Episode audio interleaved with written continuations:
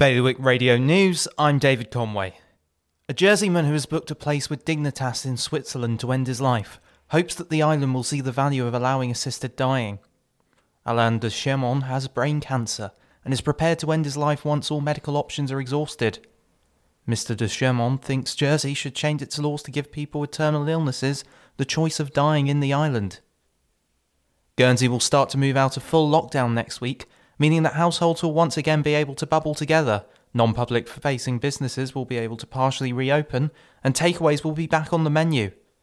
The Bailiwick entered lockdown on Saturday, the 23rd of January, after four cases of COVID 19 from unknown community sources were identified.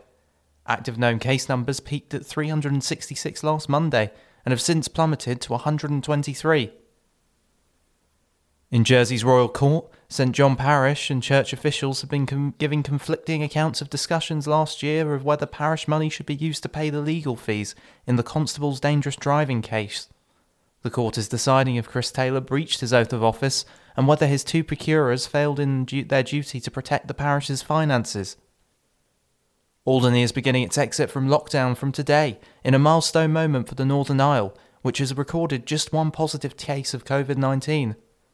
The move to stage one means some businesses that have not been able to operate in full lockdown can resume some activity, providing they limit the number of staff working, socially distance, and follow public health guidelines.